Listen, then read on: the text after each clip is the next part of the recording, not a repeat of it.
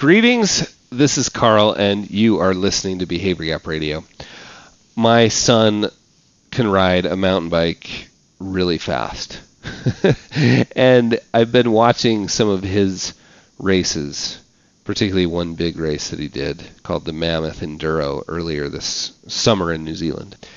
And it, it, what's so fascinating to me about enduro mountain biking. So enduro mountain biking you have stages, sort of races that are set up that have a window of time. You're sort of allocated a, a, window of time to get up, but you're not timed during it. As long as you make it any time during that window, it's fine.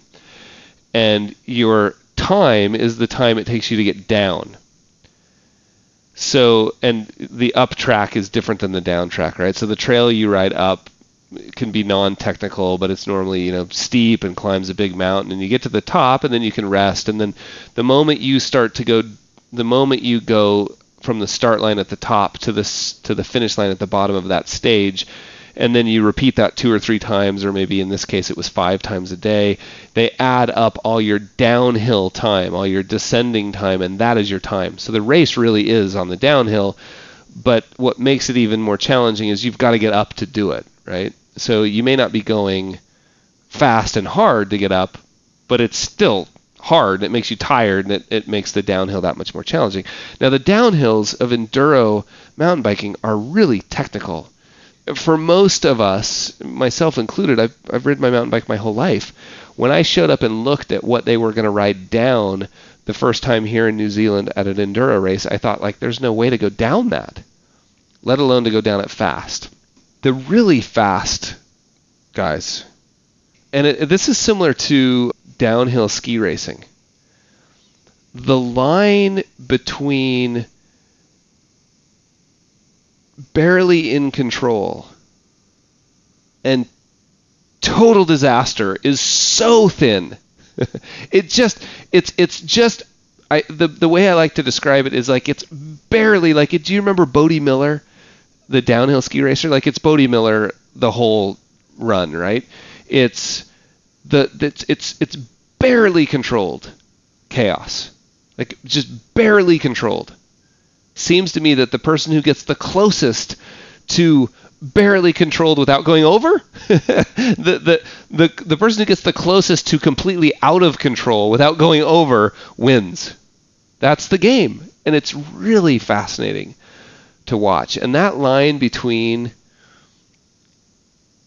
that line between barely in control but still in control and totally out of control and dangerous is a really interesting line. It's an interesting line to think about that in our creative work, uh, in in the work we do.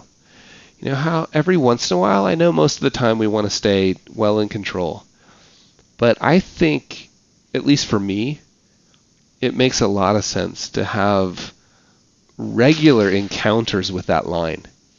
To see every once in a while, look, I'm going to do something, as Seth Godin loves to say, and I think it's perfect. I'm going to do something that may not work.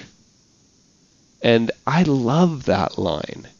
I'm going to do something that may not work. Now, you can't be doing that. One thing, another interesting observation is you can't be doing that all the time like the toll that would take on an enduro mountain bike rider to ride downhill at race pace, full on, full gas, all out speed all the time would be it's unsustainable. You can't do it. Like you would get injured and tired and then you would get majorly injured, right? It just doesn't work.